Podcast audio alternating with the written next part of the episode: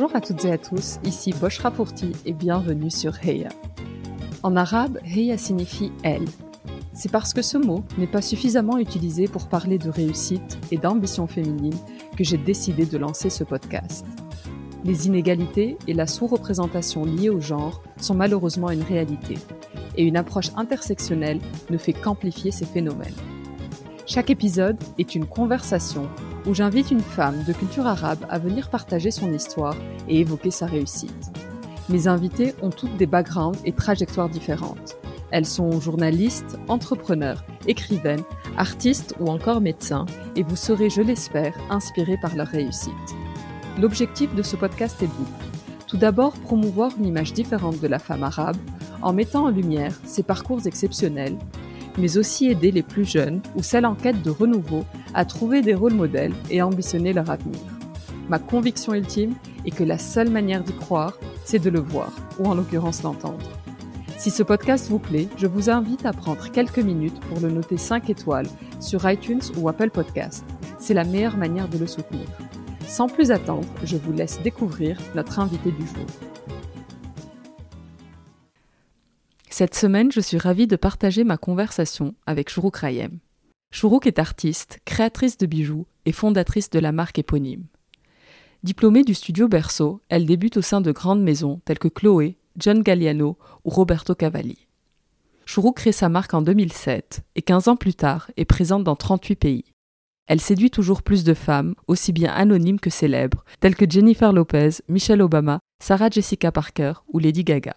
Elle a également fait des collaborations avec Sephora, Philippe Stark, Sarenza ou encore le Lido. Dans cet épisode, Shourouk revient sur son enfance, marquée par le poids de sa double identité, difficile à assumer, mais pleine d'émerveillement et d'illumination lors de ses vacances en Tunisie. Elle revient sur l'ambiance festive qui y régnait, notamment lors des fêtes et mariages où les femmes en fouta et blouse, pleines de strass et paillettes, ont véritablement chamboulé l'enfant qu'elle était. C'est d'ailleurs là qu'elle puise son inspiration. Elle nous raconte le déclic qui la pousse à s'intéresser à la culture arabo-musulmane et à embrasser son identité. Elle découvre un monde où l'arabité est bien différente de la représentation que les manuels scolaires véhiculent. Chourouk évoque les débuts de sa marque et les raisons qui l'ont poussé à se lancer dans l'entrepreneuriat. Enfin, nous avons parlé de l'importance des représentations, de Maktoub, de la pandémie, mais aussi des réseaux sociaux. Sans plus attendre, je laisse place à la Heya du jour, Chourouk Rayem. Coucou Chourour Hello Moshra Merci beaucoup de me recevoir. Vous pouvez tous être hyper jalouses parce que je suis dans le temple de Chourour. Je suis dans tout ce que certaines voient sur Instagram, ce monde plein de couleurs et de diamants et je suis ravie, euh, ravie d'être avec toi et que tu as accepté mon invitation.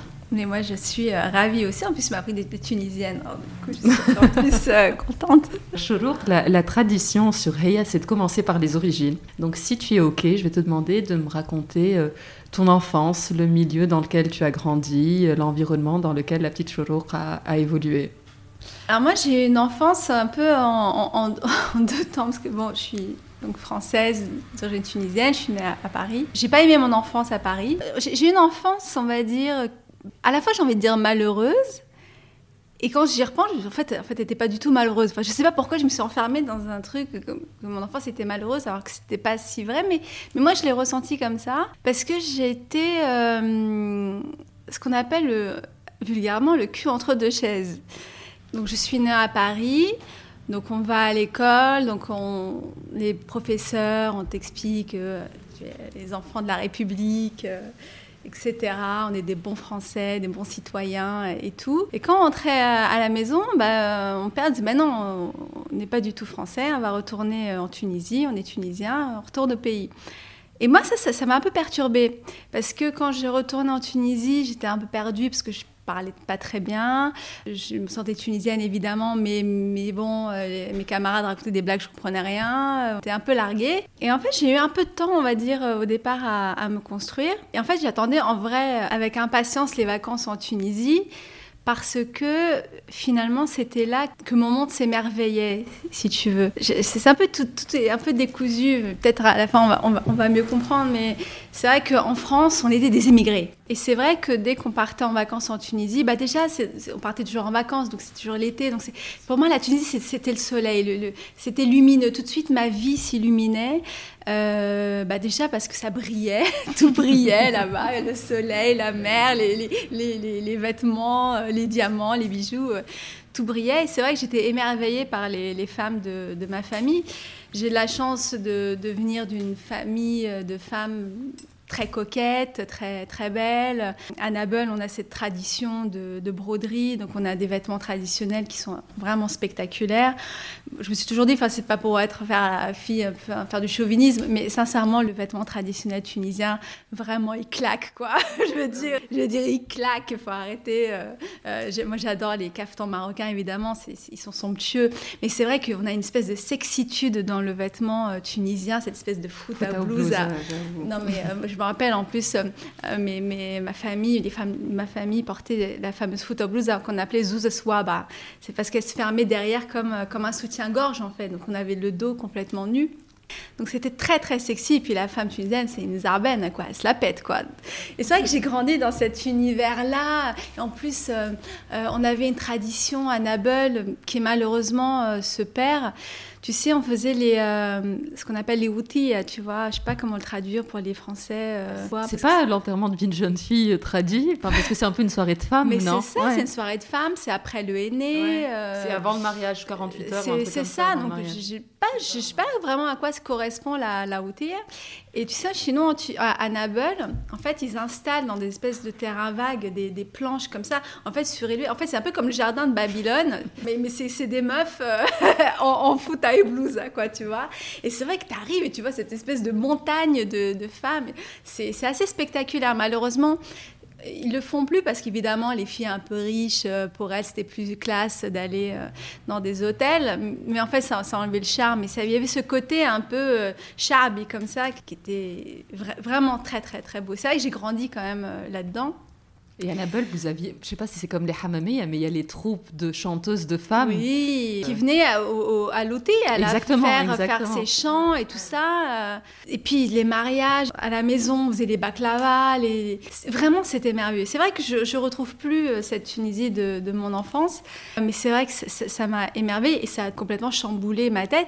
Et d'ailleurs, aujourd'hui, si je fais des choses, des, des choses qui brillent, c'est ça qui m'a marqué. Quoi. Mais c'est vrai que quand je revenais en en France, c'est, on je retournais à euh, la maghrébine, quoi. Donc j'ai une enfance un peu, j'étais un peu perturbée.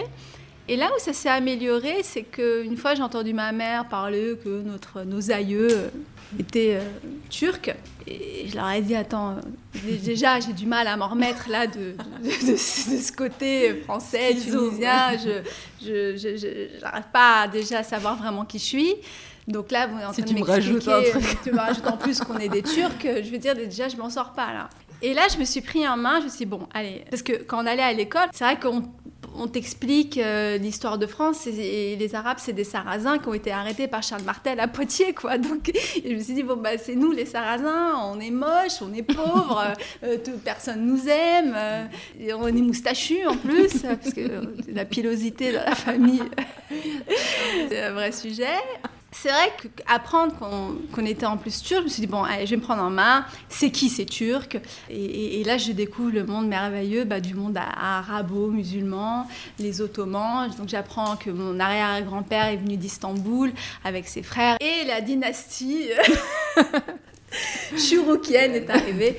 Et là, je me suis dit, waouh, j'ai une double culture qui est la culture française. Là, t'as quel âge? C'est le début de l'adolescence, j'ai 16 ans. D'accord. C'est à partir de ce moment-là où je me métamorphose. Là, c'est bon. Il y a un éveil. Il y a un éveil de qui je suis, je comprends qui je suis. Parce que ça paraît con comme ça, mais c'est vrai que les gamins comme j'étais, c'est vrai qu'on savait pas vraiment qui, qui on était, quoi. On ne se sent pas français, on se sent pas vraiment euh, arabe. Euh. Donc j'ai eu ce, ce travail. Euh, sur moi-même.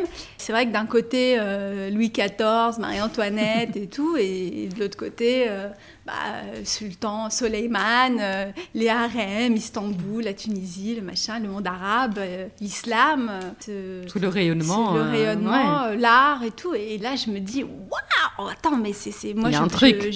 ça, ça c'est moi, ça en fait. Et là, je bascule. Là, je deviens quelqu'un d'autre. Et la petite fille qui était assez déprimée dans son coin, ben, là, elle ressort et c'est un papillon, quoi. Voilà. Oh, génial. Et dans cet environnement que tu viens de nous décrire, la petite Chourouk, elle s'imaginait comment du coup? Est-ce que du coup, il y a déjà les prémices de ce que devient la marque Chourour, c'est-à-dire faire quelque chose de, ce rayonnement ou pas vraiment? Est-ce que tu pensais déjà à un métier? Est-ce que comment tu te projetais? En fait, euh, je me rappelle, peut-être j'avais 13 ans, euh, j'ai ma tante qui m'avait offert à mon anniversaire un, livre des métiers et j'étais tombée sur styliste. Et j'ai dit, tiens, ça me plaît bien. Mais comme la fille était blonde avec euh, une queue de cheval, bien raide et tout ça, elle était toute svelte, elle était mignonne, c'était pas du tout moi. moi en plus, ado, j'étais horrible. J'étais euh, grosse, les cheveux frisotants, j'avais de la moustache. Donc, je veux dire, c'était l'opposé total. Et c'est vrai que j'ai tourné la page en me disant, bah non, c'est pas, pour pas moi. C'est pas moi. La fille, c'est pas moi. C'est dingue l'importance des représentations. C'est pour ça qu'aujourd'hui, quand je regarde les publicités, que je vois qu'il y a des Noirs, des Arabes, des Asiatiques, je dis, bah euh, enfin, ils ont compris parce que moi, j'ai beaucoup souffert de ça. Je me suis dit, bon, bah c'est pas moi, c'est pas pour moi. Moi, je suis qu'une petite Arabe. Ce métier n'est pas fait pour moi. Mais très vite, j'ai eu envie d'évasion, j'étais passionnée d'histoire. Je me rappelle encore, je voulais être ethnologue, donc aucun rapport. Mais, comme j'adorais l'histoire, j'avais envie de faire ça. Et j'étais arrivée plus tard à la Sorbonne, je lui ai dit bonjour, je voudrais euh, m'inscrire en ethnologie. Elle me dit oui, ok, très bien. Euh, de quoi? Ethnologie de Asie du Sud, Ouest, Est, euh, je sais pas, hein, du Nord, du Sud, du... Je dis, bah, je sais pas, tout, toutes les. Et elle me dit, bah non, vous devez vous spécialiser dans un truc, c'est tellement vaste. Et c'est vrai, ce moment, je n'ai pas compris, c'était un truc énorme. Et, et là, j'étais, j'ai pas su quoi lui répondre, en fait. Et je dis, bon, bah, non, je crois que je vais faire de la mode finalement. Et en fait, c'est marrant. Mais comme ça, sur un coup de tête Sur un coup de tête, parce que. C'est revenu, enfin, c'était peut-être quelque part dans ton inconscient. C'était dans un, quelque part mais que j'avais zappé parce que je pensais que c'était pas pour moi. Et, et cette dame là à la Sorbonne elle m'a posé une colle, j'ai pas su quelle ethnie choisir. Et là, euh, je, vais aller en, faire de la mode, c'est mieux. elle a dû halluciner. Bah, elle a dû, oui, bah, elle s'est dit, bon, qu'est-ce que c'est que cette fille? Et du coup, euh, quand tu, quand tu décides de faire des études de mode, est-ce que ta maman, enfin ton entourage, t'a poussé dans ça? Parce qu'il y a aussi un peu, des fois, les parents, surtout enfin, la génération de nos parents, des métiers un peu sérieux, quelque chose qui va payer ton loyer c'est un métier, c'est un beau métier, mais c'est difficile de gagner sa vie. Ma mère, euh, quand j'ai décidé de faire de la mode, m'a poussée parce qu'en fait, ma mère, j'ai de la chance d'avoir une vraiment très belle maman, et très jolie, très élégante, etc. Et d'ailleurs, entre, entre, je suis passée d'une histoire à une autre, mais j'ai eu une autre révélation quand j'étais euh, adolescente. On n'était pas particulièrement euh, riche, et mon père, quand ma mère a décidé de partir, parce que papa était pas très sympa avec ma maman, disons, sans rentrer dans les détails. Quand ma mère a décidé de partir, euh, mon père, pour la punir, a décidé de littéralement nous abandonner. De couper des vivres, c'est ça? Tout. Il, il s'est cassé, enfin, ma mère s'est cassée, mais il nous a vraiment abandonnés. On s'est vraiment retrouvés dans, dans la merde les, les, les premières années. Et en fait, j'ai compris très rapidement comme ma mère était très belle, très élégante et tout ça, elle a pu s'en sortir par rapport à son charisme et sa beauté parce que, euh, bon, bah, c'est vrai qu'on est un peu plus jolie, ça, ouvre des portes, on arrive à, choper un job ou quoi. Et j'ai compris très vite que moi, j'avais pas la beauté de ma mère, j'étais vraiment aucun rapport avec ma maman. Je me suis dit, bon, bah, je ne suis pas aussi belle qu'elle, mais le style, ça, je peux. Et, j'ai mis le paquet sur euh, le, le, style, être élégante, etc., euh, être différente. Euh. S'imposer différemment, en fait, s'imposer par son style pour le coup. Oui, parce que c'est vrai, par exemple, quand tu regardes aujourd'hui Frida Kahlo, quoi, pourquoi aujourd'hui tout le monde parle de Frida Kahlo? Oui, ses peintures sont, sont, sont super, c'est pas, pas le rapport. Mais je veux dire, elle fait la couve du Vogue, etc., parce qu'elle a du style, parce qu'elle parce que elle dégage, qu'elle a de la gueule. Iris Apfel, tout ça, c'est pas, c'était pas une beauté. C'est pas des canons beauté, c'est pas des canons. Euh, Diana Vreeland avait du, du, style, quoi. Et c'est vrai que le, le style, c'est un truc qui, qui fait la différence, en fait. Le style, le charisme et tout ça. je me suis dit, bon, j'ai pas la beauté de ma mère, mais je, je vais mettre le paquet sur le, le style. Et c'est vrai que j'ai réussi à, aussi à m'en sortir euh, grâce à ça, parce qu'il fallait que j'aide ma mère, évidemment, trouver des, des, petits boulots, des machins. Et... Parce qu'à la base, elle travaillait pas euh, quand elle était en couple. Oui, voilà, elle a, dû très vite se débrouiller. Puis, et puis mon père vraiment nous, a abandonnés, quoi. On s'est retrouvés sans rien et il a fallu euh, se démerder. Et, euh, mais, mais finalement, je, crois qu'aujourd'hui, je, je, lui remercie presque. Je lui dis, c'est quoi, merci de, nous avoir laissés comme ça parce que ça m'a bah, m'a révolté déjà et puis je s'est débrouillé. Et du coup, ta maman, donc, elle était OK pour la mode. Il n'y avait pas, d'autant plus, si elle cherche des boulots et que c'est galère financièrement, est-ce qu'il n'y a pas cette volonté de faire un métier plus sérieux, entre guillemets? Ma mère, elle adorait la, beauté, la mode. Je me rappelle à l'époque, elle piquait euh, des, des, sous à mon père pour aller chez Saint-Laurent et s'acheter euh, tu vois, un petit foulard, euh, tu vois, un petit bijou. évidemment, pas, des robes, ça coûtait une fortune, mais elle, elle adorait tellement ça. D'ailleurs, jusqu'à maintenant, les toilettes de ma mère, elles sont enfin, superbes. J'arrête pas d'essayer de lui piquer des, trucs. C'est vrai que ma mère m'a beaucoup influencée. Et aussi ma mère, ce qui m'a aussi énormément influencée, c'est qu'elle regardait Dallas et Dynasty comme toutes nos mamans. Moi, j'ai grandi avec Dallas, quoi. et c'est vrai qu'aujourd'hui, quand on parle d'inspiration et tout, mon inspiration, des bijoux en eux-mêmes vient plus de, Dallas, Dynasty, l'Amérique, Hollywood, etc. Parce que c'est vrai qu'on a grandi avec ça. Mais l'envie du bling, il est venu de la Tunisie, enfin, il est venu de, de cet environnement-là. Mais ça, c'est vrai que je le dois à, ma mère. Ça fait un super mélange, en tout cas. Tu as débuté ta carrière avec des stages au sein de grandes maisons, euh, de, grandes maisons de couture, entre autres Chloé, Cavalli. Euh, quel souvenir tu, gardes de ce, milieu-là et comment c'était? Parce qu'il y a quelques années, déjà, le milieu de la mode n'a pas super réputation d'être très inclusif et très mélangé. Est-ce que ça l'était à l'époque? Et tu parlais de, avant l'éveil de Chourouk à 16 ans, où on avait un peu un côté euh, presque schizophrène, bipolaire entre deux cultures. Est-ce que là, on t'a fait ressentir que tu faisais pas partie de ce milieu-là? Ou pas du tout? En fait, pas du tout, parce que euh, j'avais travaillé très dur pour payer mes études euh, en mode, etc. À l'école, j'étais au studio Berceau. C'est vrai que les écoles de mode avaient souvent un peu la, fille bien née, euh, bon, un peu nulle à l'école, on la foutait en mode et tout ça. Et c'est vrai que moi, j'avais tellement voulu ce métier-là que je travaillais comme une dingue. Moi, j'étais vraiment une bosseuse. Quand je suis sortie de l'école, j'avais un dossier qui était... qui était ah bah oui, parce que je ne pouvais pas me permettre de rater. Moi, j'avais un one shot, quoi. J'avais pas d'autres possibilités. C'était où j'y arrivais ou j'étais foutue, quoi. Et donc, c'est vrai que j'avais, j'avais un dossier qui m'a ouvert euh, beaucoup de portes. J'ai eu la chance aussi que la directrice de mon école, euh, Marie Ruki, euh, vraiment m'adorait. Elle m'appelait l'élégante. Oh. J'aimais bien ce, petit surnom qu'elle me donnait. Et euh, non, j'ai absolument pas vécu le, racisme, mais pas du tout. Euh. Et d'ailleurs, dans ces maisons de mode, il y avait des gens du monde entier. Il y avait des étudiants du monde entier qui venaient travailler là. Je me rappelle, j'étais chez Galliano, c'était l'époque euh, c'était après, euh, c'est passé ce moment où il a fait ses réflexions euh, racistes, etc. J'ai eu beaucoup de peine parce que, parce que sincèrement, c'était pas l'atelier, c'était pas comme ça. D'ailleurs, euh, à l'atelier, on était deux Françaises seulement, et moi-même j'étais à moitié française. Donc on était une et demie française, le chef d'atelier était turc, des, des, des, gens du monde entier qui travaillaient là. C'était un melting pot extraordinaire. Et c'était comme ça dans toutes les maisons de couture. Donc, sincèrement, j'ai jamais senti. Euh, et au contraire, moi, j'ai adoré travailler dans les maisons de couture. Moi, j'étais vraiment un bon petit soldat. Euh. Après, c'était ma passion. Je le sentais comme un sacerdoce aussi. Enfin, c'était mon rêve, mon rêve de, gamine qui avait vu cette petite fille en queue de cheval. Et je l'ai balayée d'un d'un verre. Bon, maintenant, c'est à mon tour. C'est génial, c'est génial. Et donc, on parlait donc des stages dans ces grandes maisons. À quel moment tu décides de, lancer ta propre marque? Parce qu'on parle de, du côté personnel où c'est un peu compliqué pour ta famille et puis il faut gagner de l'argent et, avancer. Donc, presque la facilité serait de rester dans ces maisons, avoir un salaire, euh, se lancer dans l'entrepreneuriat. C'est prendre un risque. En fait, c'est venu euh, bah, grâce à Marie Rucki, donc de Studio Berceau. je suis partie travailler en Italie. Au moment où le contrat s'est terminé, je suis rentrée à Paris. C'était le grand boom de, de l'an 20, enfin, d'Albert Albaz avec les, bijoux brodés, avec des rubans et tout ça. Ce qui était totalement mon style. Moi, adoré ces bijoux brodés.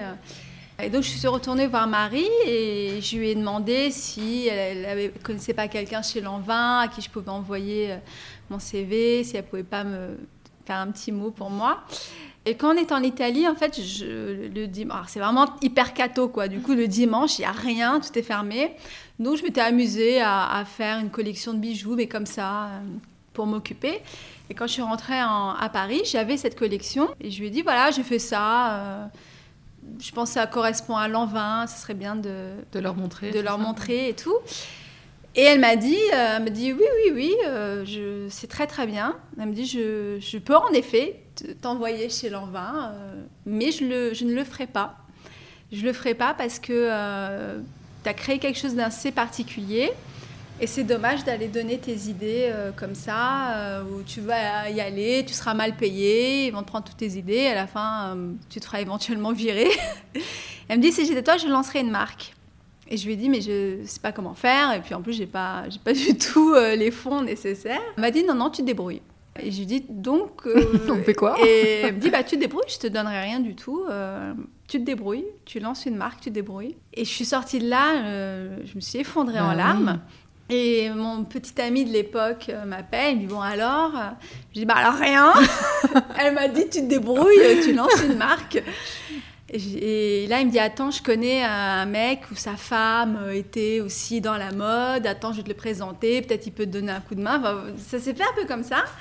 Et j'ai parlé à ce mec, et ce mec est devenu mon associé. C'est dingue, mais c'est dingue. Et, euh, mais ça s'est fait comme ça. Elle était écrite l'histoire. Elle était écrite, mais c'est grâce à elle. Sinon jamais. C'était pas du tout une idée que ah, tu que tu imaginais même ah dans tes rêves les plus fous. Pas du tout. Moi j'étais partie pour euh, faire toute ma vie dans des maisons. En plus j'aimais ça, donc ça, ça, me posait pas de problème. Elle m'a, pas donné ce, ce, contact chez l'envin, quoi. Donc. Euh, mais c'est génial d'avoir quand même des gens qui, qui, qui, sont des amis ou des connaissances ou dans ton réseau qui, qui te poussent à aller vers, vers les choses auxquelles tu es destiné, qui a un risque, parce que ça aurait été facile de juste te connecter, d'envoyer un mail et c'est fait, et de là te mettre face à, ton destin et, te lancer, parce que c'est ce que tu disais, sans ça, tu l'aurais pas fait. Après, euh, bah, il faut toujours croire aussi à sa bonne étoile. Et aussi, j'avais tellement travaillé que il y a un moment, le travail, il paye toujours. Euh, faut... Et puis même quand on connaît personne, euh, on n'a pas de raisonner. ce que, ce que moi, c'était mon cas, je connaissais absolument personne. Mais quand on travaille et que voilà, tu essaies de rentrer par les fenêtres, les portes, les machins, à la fin aussi, on rencontre des gens qui vous donnent des coups de main aussi. Après. Ouais. C'est, ça me fait. Euh, moi, j'adore ces histoires parce que je suis convaincue, de par ma culture ou quoi, je crois de plus en plus au, au maktoub, au destin. Et il y a des choses, euh, il fallait que ça arrive, quoi. Et là, c'est encore une fois euh, un exemple. Et quand on entend ton enfance et puis ses rêves de bling et de beaux costumes, etc. Enfin, l'histoire était écrite. Je me rappelle, j'étais aussi ado. après le divorce de, ma maman, ma mère a rencontré un, un Libanais parce que moi, j'ai eu une période mon enfance tunisienne. Après, ça a basculé au Liban.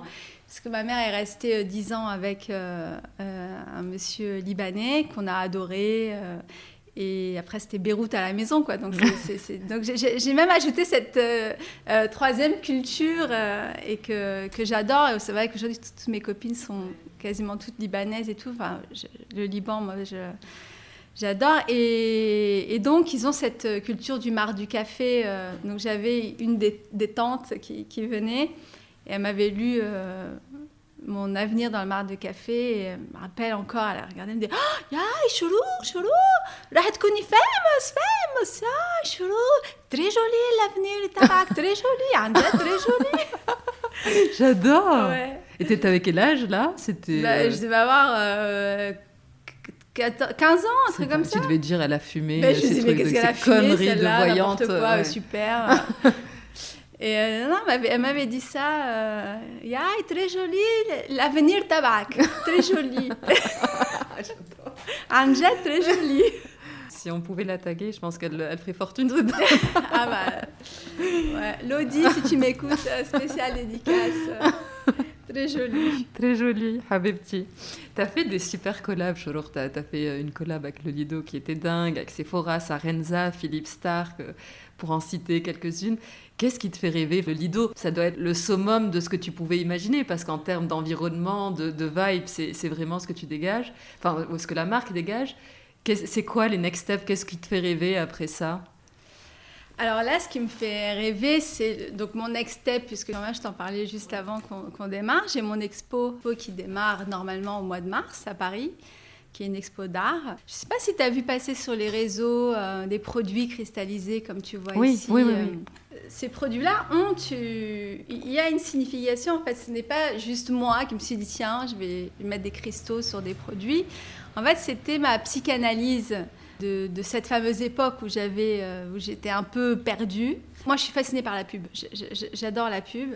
Tant petit, donc euh, petite, euh, passais pas mal de temps devant la télé. On regardait, je sais pas si tu te rappelles de ça, de cette fameuse pub de la Ricoré. Oui. Tu te rappelles de la Ricoré Avec la chanson qu'on avait tous dans la tête. Ouais. Ricoré, gna gna.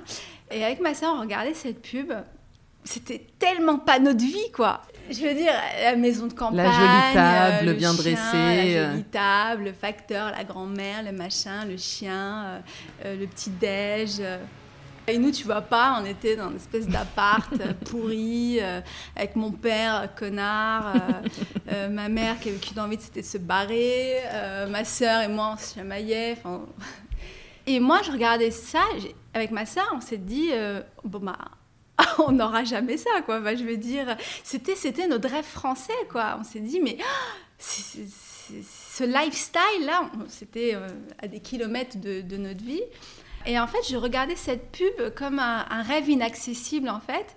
Et aujourd'hui, j'ai refait euh, ces produits. D'ailleurs, j'ai fait la, boîte de Larry Corée, en plus la boîte vintage des années 80, entièrement restracée. Pour moi, c'est comme si je la voyais place Vendôme tu vois, comme Audrey Hepburn qui regardait ce collier qui mm. lui semblait inaccessible, bah moi je regardais la Corée en me disant, bon, euh, cette vie-là, je l'aurais jamais. Et de ça, j'en ai fait une expo, donc de produits euh, qui sont rediamantés Et, et, exposés. en fait, ça montre comment une petite fille d'immigrés pouvait regarder ce rêve français, ce rêve qui lui semble inaccessible, en fait, ce, ce lifestyle.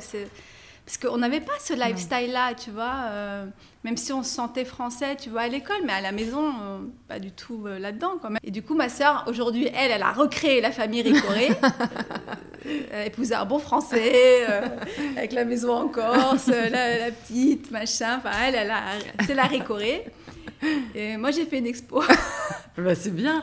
Mais du coup, est-ce que tu avais fait une expo avec Swarovski, je crois, euh, en Hollande ou je sais pas À, Vienne. À Vienne. Et c'est les mêmes produits ou est-ce que du coup, c'est des produits différents euh? C'est des produits différents. Avec Swarovski, j'avais recréé un supermarché. Et là, en fait, ce sont des produits qui sont tous vintage, euh, chinés, qui n'existent plus. Bah, déjà, j'aime bien la pub et j'aimais bien le graphisme de l'époque des années 60, 70, que je trouve que les paquets d'aujourd'hui sont moins beaux que ceux d'avant, parce que là maintenant il y a plein de petites fioritures, des explications, des machins comme ça. Alors qu'avant les paquets euh, c'était beaucoup plus graphique. Donc euh, donc c'est vrai que j'ai chiné tous ces paquets et retravaillé. Euh. Évidemment j'ai pas pu m'empêcher de faire une cassette vidéo de, des films qu'on regardait à l'époque avec ma mère, avec Samia Gamel. J'adore, j'adore, trop beau. Ça, c'est toute mon enfance. Les, cassettes vidéo euh, de films égyptiens. C'est euh, Avec les danseuses, tu ah, sais, avec les costumes, danseuses du ventre. Non, c'est vrai qu'en vrai, quand je, repense, on avait une chouette enfance, quoi. Mais je, ne sais pas pourquoi j'ai déprimé comme ça. Je pense que c'est difficile pour un enfant parce qu'on n'a pas la psychologie que tu as aujourd'hui comme tu dis, d'avoir de culture et de ne pas savoir vraiment euh, comment la placer et où la mettre, c'est pas. Non, mais après, c'est vrai que c'était bien parce que ça m'a aussi permis de me plonger dans. Euh, aussi d'apprendre d'où on vient. L'école ne peut pas tout apprendre non plus. Mais c'est vrai qu'on a. je parle aussi beaucoup de tout ça parce que tu t'habites pas en France, mais c'est vrai qu'en ce moment, oui, il y a quand même, je dirais, une atmosphère assez nauséabonde. Euh... Qui fait peur d'ailleurs, parce que tu te dis, euh, c'est quoi le, les next steps? Cet environnement hyper anxiogène, hyper euh, résistant enfin, par rapport à l'autre et à la mm. différence. Moi, ça, c'est une question, j'arrive pas à, trouver la réponse. C'est vrai que bah, la France, à un moment, elle a accueilli tout ce euh, monde-là, elle était bien contente d'avoir cette main-d'œuvre. Elle en a besoin pour reconstruire le pays. Exactement, cette main-d'œuvre bon marché, donc ils étaient bien contents d'avoir tous ces, ces gens-là. Et, mais a pas fait le job en effet de, de, post-colonie, etc. Donc c'est pour ça, moi, je, suis assez. Euh, j'aimerais bien qu'il y ait un, musée des colonies pour que les gens comprennent ce qui, ce qui s'est passé. Et quand on parle des colonies, il faut parler aussi de l'Indochine, etc. Aussi, ils ont bien, euh, ont bien ramassé. Mais j'ai entendu toute ma vie mon père dire on n'est pas français, on, on, se casse. Mais à la fin, tu te casses pas, tu restes là. Bon, bah, investis et, et évolue.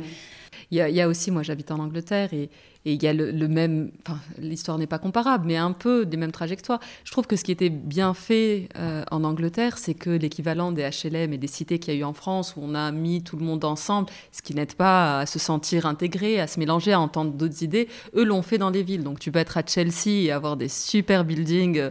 Euh, hyper beau et tu auras une tour au milieu parce qu'il y a un quota qui est obligatoire et puis on répartit tout sur la ville et tout le monde doit être logé à la même enseigne. Et encore une fois, je dis pas du tout que c'est la solution et j'en sais rien, mais je trouve que rien que sur la réflexion de se dire bah on est intégré, on est dans le même quartier et les enfants euh, moins aisés vont à l'école avec d'autres enfants qui sont hyper aisés, etc. Ça aide aussi à faire avancer les mentalités et dans les deux sens. Ça, c'est clair de pareil dans tout mon entourage tous ceux que je connais ont réussi. Pourquoi? Parce qu'on habitait dans les beaux quartiers. Euh, je me rappelle, j'avais un de mes amis, euh, il a grandi dans le cinquième, et sa mère faisait le ménage dans, euh, dans une société d'édition. Et elle lui a dit, mon fils, je ne sais pas ce qu'ils font, j'ai pas bien compris, mais je crois que c'est pas mal. Ah. Et elle lui a décroché un stage parce qu'elle faisait le ménage là. Et il me dit aujourd'hui, si je suis devenue un graphiste, que je fais des livres et des machins, c'est grâce à ma mère qui faisait le ménage là.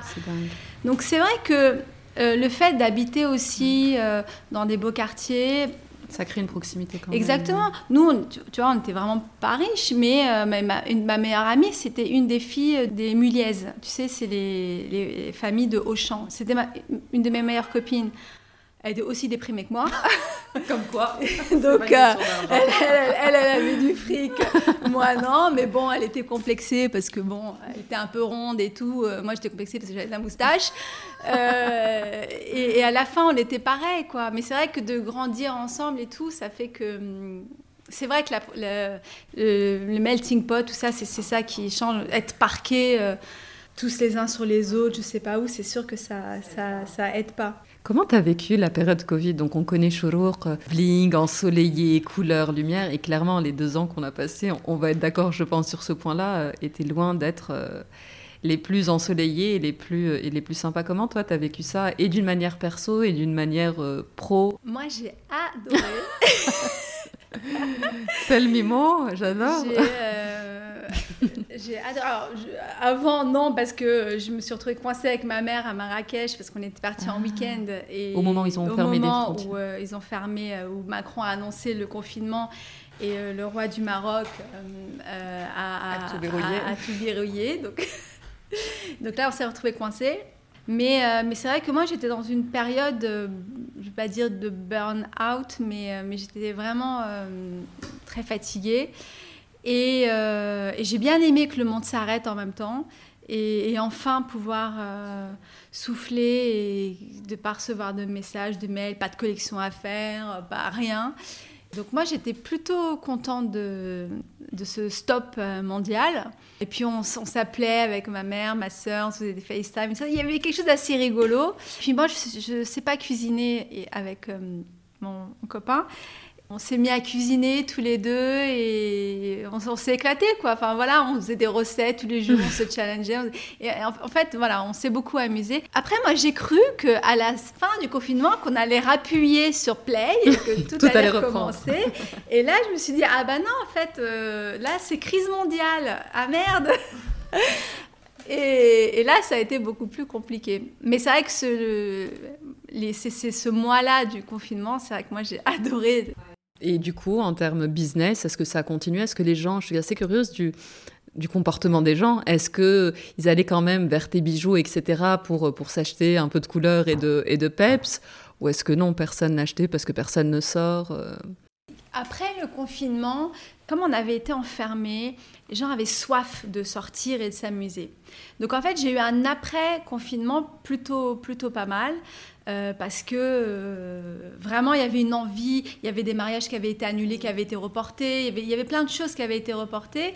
Et en fait, il y a eu une espèce d'effervescence, il y a eu euh, vraiment, d'ailleurs l'été a été plutôt bon pour le business, en tout cas pour nous, parce qu'il y avait la réouverture de toutes les terrasses, les machins. À Paris, tout Paris était avec des terrasses, il y avait des fêtes partout. On avait tellement soif de s'amuser que ça va. Le business, c'est quand même, euh, ça, a bien tenu.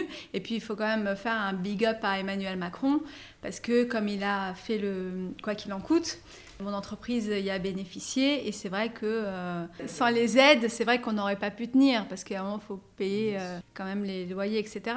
Toujours, je voulais revenir un peu sur la création de la marque. C'est vrai que le succès a été plus rapide en dehors de France. Les premiers, les premiers revendeurs Shurouk étaient plus en Asie, à Londres, à New York, à Hong Kong, euh, au Japon. J'ai eu un succès fulgurant. D'ailleurs, je, regrette toujours que ce succès soit arrivé un peu trop tôt parce que j'étais pas prête, quoi. Ça s'est emballé. Moi, jamais j'aurais pu imaginer que ça allait marcher. Moi, j'ai cru que j'allais faire un flop, aller essayer de pleurer chez Marie Requis pour qu'elle me donne ce contact chez Lanvin, quoi. Tu vois, jamais j'aurais imaginé euh, que, ça prenne une ampleur pareille. Donc, c'est vrai que c'est parti très vite et j'étais pas préparée moi à, tout ça. J'ai vendu oui c'est vrai dans le monde entier très rapidement. C'est vrai que mon associé euh, Pierre Lasquier qui était là au début, euh, enfin qui est toujours là d'ailleurs, est un très bon gestionnaire. Euh, il travaillait déjà lui avec l'Asie etc. Donc il a bien su me, guider. Donc j'ai appris aussi à, devenir chef d'entreprise parce que je savais pas ce que c'était. Et très rapidement j'ai eu le bon marché qui, est arrivé euh, et c'est vrai que la marque Chourouk a, explosé assez rapidement. C'est vrai que je regrette cette explosion tout de suite. J'aurais préféré euh, que ça aille plus crescendo parce qu'après, évidemment, il euh, faut, faut, tenir le, rythme. Quoi. La barre haute après. ce qui n'est pas facile, mais là, ça y est, on a fêté nos 13 ans c'est une super aventure, mais c'est mais c'est vraiment pas de tourpeau quoi. Ah bah, j'imagine, j'imagine. Et qu'est-ce que tu penses a fait la différence pour que ça prenne aussi rapidement? Est-ce que tu arrives un peu à, décoder là aujourd'hui, 13 ans plus tard, à te dire euh, clairement c'est ça qui a fait euh, boomer et exploser la marque rapidement?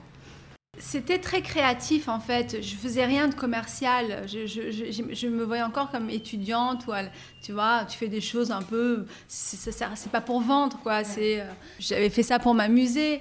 C'est vrai que le fait que ce soit pas commercial, c'était très nouveau en fait. Quand on a démarré, c'était le début de la crise. On parlait la France, la perd c'est triple A, je sais pas quoi. Donc euh, c'est vrai que tout le monde était un peu frileux, un peu. Euh, enfin, il se passait rien quoi. Moi, c'est vrai que j'arrive avec les strass, les paillettes, euh, youpi. Ça, ça a pris quoi tout de suite. Puis c'était aussi le boom des, bijoux fantaisie. C'est vrai que c'est euh, Albert Elbaz qui, qui, a remis le bijou fantaisie, euh, qui, l'a fait exploser. Prada aussi, euh, etc. Donc c'est vrai que j'étais là aussi au bon moment en fait. Je pense que des fois, tu sais, quand quand tu pousses pas trop un truc, et c'est ce que tu disais, il n'y avait pas de démarche marketing parce que tu pensais même pas que ça allait marcher, du coup, tu laisses l'expression de ton art être complètement telle qu'elle et pas du tout euh, à calculer, mais ça, ça devrait faire vendre et ça, ça devrait pas faire vendre. Et je pense que c'est là que on sent l'authenticité et, euh, la spontanéité du truc. Et, la preuve, c'est que ça, c'est que ça, que ça a plutôt, euh, plutôt bien marché. C'est ça. C'est vrai qu'aujourd'hui, la démarche est différente. Parce que là, Là, on a une société et tout ça, donc il faut quand même penser à que les choses se vendent, etc. Donc, je toujours aussi créative, mais c'est vrai que là, c'est plus réfléchi. Mais j'essaye toujours de, de, dans mes collections d'avoir un petit grain de folie où je, m'en fiche si ça marche ou pas. Je le fais parce que ça me fait plaisir, parce que j'ai besoin aussi Bien Sûr. Sinon, ça m'amuse plus, quoi. Et, mais c'est pas facile parce que avant te demandait de faire des bonnes collections. Aujourd'hui, il faut faire des bonnes collections, mais en plus, il euh, faut euh, euh, être sur les réseaux sociaux, il faut se montrer. Après, je, le fais, mais, mais pas comme certains. moi, par exemple, faire le téléachat sur mes réseaux sociaux, je peux pas, quoi. Je, vois plein de filles, le, elles le font, ça, m'épate, quoi. Mais, mais moi, je, je peux pas faire ça, c'est pas possible. C'est vrai que je suis restée un peu old school dans le fait de faire des bonnes collections. Mais après, aujourd'hui, évidemment, on veut aussi que le designer euh, montre sa vie privée, euh, tu vois, raconte sa vie, machin, sur les réseaux. Je le fais, mais je pourrais le faire plus, mais, mais j'ai pas vraiment envie. À un moment, je, je peux pas, quoi. C'est hyper intéressant ce que tu dis, parce que c'est une vraie réflexion que j'avais récemment, où, euh, où j'ai l'impression que la plupart des, des marques qui fonctionnent, et c'est un gros shortcut ce que je fais là, mais il y a beaucoup de je montre ma vie, enfin j'étale ma vie euh, et je trouve que ce que tu fais sur ton compte, on, en voit un peu mais on voit pas tout et ce qu'on voit, ça doit être je sais euh, sais pas deux minutes de ta vie et je trouve que tu arrives quand même à être bonne ambassadrice sans faire de téléachat, ce qui ce qui doit être un équilibre difficile à difficile à maintenir. Tu sais, euh, je, je vais travailler tous les matins donc tous les matins, j'ai pas envie, moi, euh, de, de, me mettre sur euh, les stories, genre ouais, salut, machin. Tu vois, je peux pas. Moi, tous les matins, je réfléchis à euh, qu'est-ce que je vais faire la saison d'après. Euh, euh, on est en pleine crise, donc il, faut aussi faire attention, etc. Donc, je peux pas, moi, commencer à étaler ma vie, à montrer que ma vie est merveilleuse, extraordinaire et géniale et je sais pas quoi, alors que c'est pas le cas. Que j'ai sur les épaules quand même une boîte à faire fonctionner. C'est vrai qu'aujourd'hui, on, en demande de plus en plus quoi aux, aux créateurs. C'est assez inhumain, je trouve presque, parce que déjà avoir une bonne idée par an, c'est déjà, c'est déjà beaucoup, mais avoir euh, toujours faire le buzz, avoir des idées euh, géniales, en plus être euh, génial sur les réseaux. Par exemple, moi, ce, qui, qui m'épate, pour moi, qui est le maître absolu des réseaux, c'est Jacques Mus. Quoi. Il a, je veux dire, ce mec est un génie de, d'Instagram et il le fait de manière tellement spontanée, tellement bien. Mais c'est vrai que lui, j'aime bien quand sa démarche, etc. Mais moi, je, je sais pas. Je, pas, je pense que ça coûte quand même. Enfin, ça te coûte en énergie, en. Mais c'est énorme en plus ça demande énormément de temps. Enfin moi je moi je sais pas enfin je suis pas du tout une pro. Non mais là maintenant ils te demandent à faire des reels parce que euh, l'algorithme de d'Insta. Ils ont décidé qu'ils voulaient euh, euh, faire comme TikTok. Maintenant faire des F quoi, j'ai pas envie. non, seulement il faut filmer sa vie, mais en plus maintenant il faut faire des petits films avec des effets, des machins. Foutez-moi la paix, merde. Donc je préfère me concentrer sur ce que je sais faire, faire du bijou, faire de l'accessoire, proposer aux, femmes qui aiment le bling des choses cool euh, à porter. Je préfère mettre mon énergie là-dessus. Euh, j'ai pas envie de faire la conne sur les réseaux. Euh, vraiment, je peux pas. C'est trop pour moi. On parlait de création. Qu'est-ce qui t'inspire? D'où viennent toutes ces super idées? C'est beaucoup venu Déjà, des... je, prends le temps pour répondre parce que je, réfléchis, je, réfléchis, parce que ça, part dans... En fait, ça part dans tous les sens. En fait, c'est toujours des mélanges. Euh, il y a toujours quelque part la Tunisie qui, où ça brille euh, de, de mille feux. Ça, c'est mes racines, c'est moi. Et après, je vais euh, m'inspirer. À un moment, je me suis beaucoup inspirée de l'Inde parce que on, fabriquait en Inde. Du coup, j'allais beaucoup en Inde. J'adorais les. Déjà, j'adorais euh, Bollywood. Et j'allais au moins quatre fois par an euh, en Inde. Et c'est vrai que c'était un pays qui m'inspirait énormément. Enfin, qui m'inspire toujours d'ailleurs. J'adorais aller euh, me balader dans les petits boui-boui. Je trouvais charmant comme tout. Parce qu'en fait, moi, ce que j'adore, c'est toujours le système D. Ils ont rien. Ils ont des espèces de trucs en tôle. Et de, dedans, tu as un mur euh, rose fuchsia euh, avec une espèce d'étagère hyper jolie, remplie de, de casseroles et de, de, trucs, et une espèce de paillasse avec un tissu magnifique. En fait, ils, ils ont rien, ils ont quatre trucs, et les quatre trucs sont hyper beaux. Et ça, je me suis beaucoup inspirée de ça. Il y a toujours le kitsch. Euh, je suis toujours un peu à la limite du kitsch. Moi, j'aime vraiment ça, et ça, c'est venu de l'Inde. Après, il y a toujours quelque part euh, j'ai Elisabeth Taylor en moi.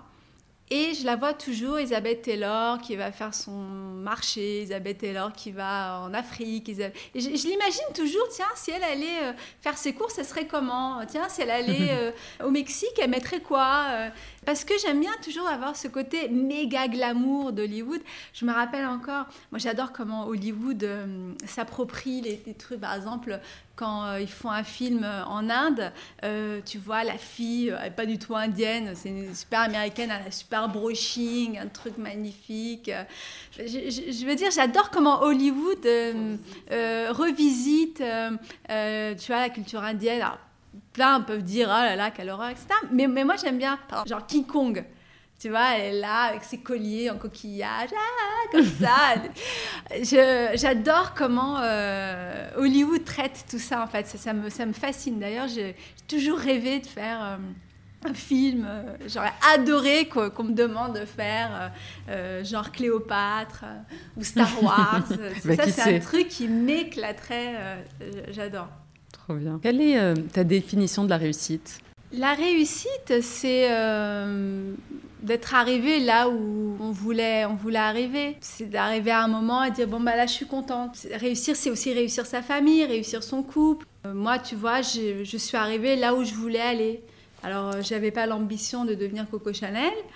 J'avais juste l'ambition de faire de la mode. Il faut croire en ses rêves en fait. En fait, il faut arrêter de se dire c'est pas pour moi.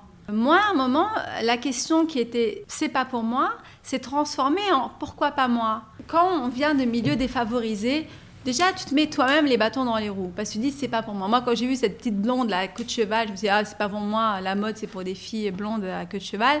C'est bête. Bah, faut, faut croire en ses rêves, faut se donner des objectifs. Moi, je me suis toujours dit, mon, mon rêve, il est tout au bout du tunnel et euh, je vais marcher jusqu'à ce que j'arrive.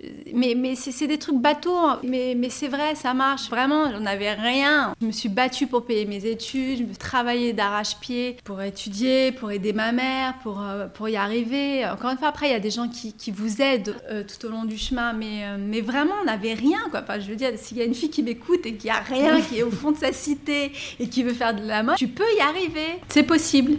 Qu'est-ce que tu dirais à la chourouk enfant? Don't worry, be happy. On arrive à la fin de l'interview, il y a une partie que j'ai appelée chaque choc. Le but, c'est de répondre du tac au tac. Est-ce que tu as une devise? Oui, j'ai une devise. En fait, elle est en anglais. Je l'ai piquée à, à Jennifer Lopez. Elle nous écoute d'ailleurs. En fait, Jennifer Lopez, ouais, si tu m'écoutes, Jello, spécial dédicace pour toi. Jennifer Lopez m'a beaucoup influencée parce que quand j'étais gamine, donc elle, elle est devenue une star mondiale et je me suis dit, bon, euh, ok, t'es euh, portoricaine, euh, t'as pas du tout le, look d'une bonne américaine, etc. T'as quand même des formes méga généreuses, etc. Tu viens d'une cité, t'es devenue une méga star. Et je me suis dit, bah, si J-Lo peut le faire, je peux le faire aussi. et c'est vrai qu'une fois, je regardais, j'adorais Jennifer Lopez. Et et elle faisait une interview et à un moment, elle était sur un clip et je sais pas, un truc qui marchait pas. Et elle a dit euh, We work until we get it. Et je sais pas pourquoi ça m'est resté. dans la tête et je me suis toujours dit Je travaillerai jusqu'à ce que j'y arrive. Et c'est vrai que c'est, ce qui s'est passé. J'ai, beaucoup, beaucoup travaillé et un jour j'y suis arrivée. Et pour moi, le, le travail. Euh, si tu bosses, tu y arriveras toujours. Une fois, il y a quelqu'un qui m'a dit non, c'est, c'est pas vrai. Tu peux travailler comme un dingue et, peux pas, et tu peux ne pas y arriver. Non, parce que je sais pas, à la limite, si euh, tu veux faire médecine, que tu travailles, alors à la fin, euh, bah, tu seras peut-être pas chirurgien, mais peut-être tu seras, euh, je sais pas moi, euh, autre chose, mais tu seras, tu, seras au moins arrivé dans ton rêve de médecine. Donc moi, je, ça, j'y crois pas. Moi, je crois toujours que le travail, il paye, et ça peut prendre des années, mais un jour, tu, tu auras le résultat de ton travail. Et ça, c'est vraiment ma, ma devise. Non, mais on l'a bien ressenti. Je pense que la chance, oui, c'est important. Il y a toujours facteur chance ou opportunité des gens que tu rencontres. Mais ça, ce sera 5% de l'équation. Les 95 autres pourcents, c'est ton boulot et c'est ton taf et ce que tu délivres et ce que tu, ce que tu proposes. Donc, euh, c'est presque pas une option. Il faut bosser. C'est, il faut bosser. Tu vois, par exemple, pour euh, les études, moi, j'ai eu une très mauvaise expérience. J'avais chopé un, un, stage en alternance et je suis tombée sur un, vrai petit connard qui euh, avait les mains baladeuses et j'ai euh, assez souffert de, cette situation-là parce que j'avais besoin de ce stage mais à la fois j'avais euh, mon patron qui, qui essayait d'abuser de moi et une fois où il a tenté d'aller un peu plus loin, je, je suis partie Je me suis dit, bah, plus jamais, je vais payer mes études. J'ai été voir le prix de l'école. Donc, l'école, euh, sur trois ans, ça faisait tant. Et j'ai calculé que pour avoir cet argent, il fallait que je travaille environ deux ans et demi. Et j'ai travaillé, j'habitais chez ma mère, donc je n'avais pas de, loyer. Et j'ai mis tout mon argent de côté, tout. Donc, je suis pas partie en vacances, je ne me suis pas acheté de fringues. J'allais juste au cinéma. C'était mon petit moment d'évasion. Et un jour, euh, j'ai eu l'argent.